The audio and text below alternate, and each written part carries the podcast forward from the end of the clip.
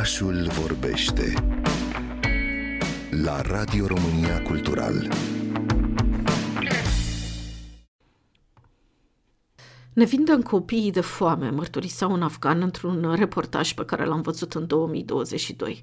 O realitate înfiorătoare care te izbește ca un pumn în stomac, aproape de necrezut și oricum de neacceptat.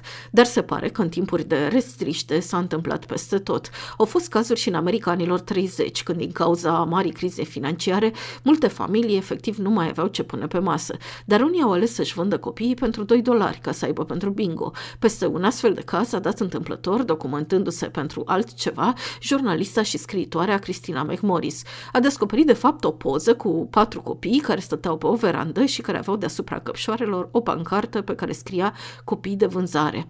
A urmărit o imagine și așa s-a născut romanul Vânduți într-o zi de luni, apărut în limba română la editura Corint. Am întrebat-o pe Ana Antonescu, coordonatoarea colecției Corint Fiction, ce a determinat-o să includă această carte în oferta editurii. Desigur, în colecția Corinth Fiction noi publicăm de obicei ficțiune istorică.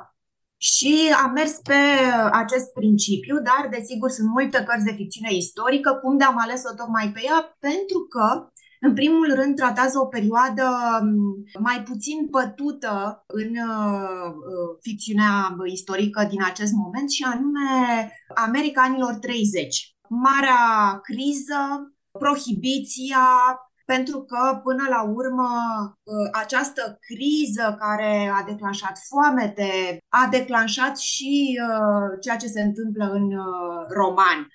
Și mi-a mai plăcut un lucru foarte mult și anume că pornea de la o fotografie reală.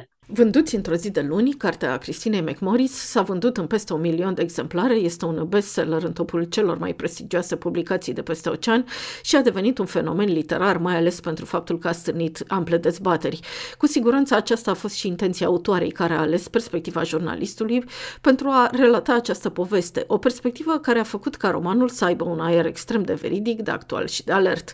Nu este o capodoperă scriitoricească, dar este cu siguranță o carte pe care nu o poți abandona. Traducerea lui Mihnea Gafița este una foarte reușită, așa că ne putem bucura pe deplin de carte și în limba română. Dar membrele cluburilor de lectură din America au fost dezamăgite de această perspectivă. Ele ar fi dorit să afle mai degrabă perspectiva copiilor. Dar, într-adevăr, autoarea a preferat cumva perspectiva lui Elis, a tânărului jurnalist care dorește o carieră, dar în același timp uh, ar vrea să și fie un jurnalist așa cum uh, și-ar fi dorit tatăl său, adică un jurnalist uh, spune la un moment dat, dacă nu mă înșel, relatările lui să-i facă pe oameni să stea drept pe scaun și să asculte, deci să își îndrepte coloana vertebrală. Ori el cumva deviază, ajunge în presa de senzație, ca apoi din nou, tocmai prin această poveste și acest concurs de împrejurări, da? pentru că trebuie să spunem, uh, uh, el face o fotografie fără nicio intenție uh, de a o publica, după care, printr-un concurs de împrejur, ajunge la șefului această fotografie, îi se cere un articol, face un articol, după care fotografia, pentru că pe atunci da, nu făceam cu telefonul sau totul era digital, cineva varsă niște cafea sau se întâmplă un accident și atunci el ce să facă? Era un uh, moment foarte important pentru cariera lui. Se duce din nou în locul unde a făcut fotografia, găsește alți copii, ia pancarta și improvizează. Și de aici, de la această uh, eroare, se declanșează o catastrofă, adică până la urmă acești copii sunt vânduți uh, și de aici o întreagă, pentru că romanul poate fi citit foarte ușor și ca un roman de aventuri, un thriller, toată urmărirea aceasta unde sunt copii prin orfelinate, bancherii care îi luaseră și toate aceste lucruri unde poate duce un fake news, cum uh, devenea o poveste virală în timpul acela, cum era jurnalismul în anii 30, cum era dragostea în anii 30, care era condiția femeii în societate, sunt câteva aspecte tratate în această carte plină de suspans, de răsturnări de situații, dar și de reflexie amară despre cât de mult sunt afectați copiii în perioadele critice din istoria omenirii. Iar uh, Cristina McMorris a simțit cumva nevoia ca femeie să reconstituie povestea copiilor vânduți și poate să le facă într-o câtva drept dreptate acestor micuți năpăstuiți. Ana Antonescu.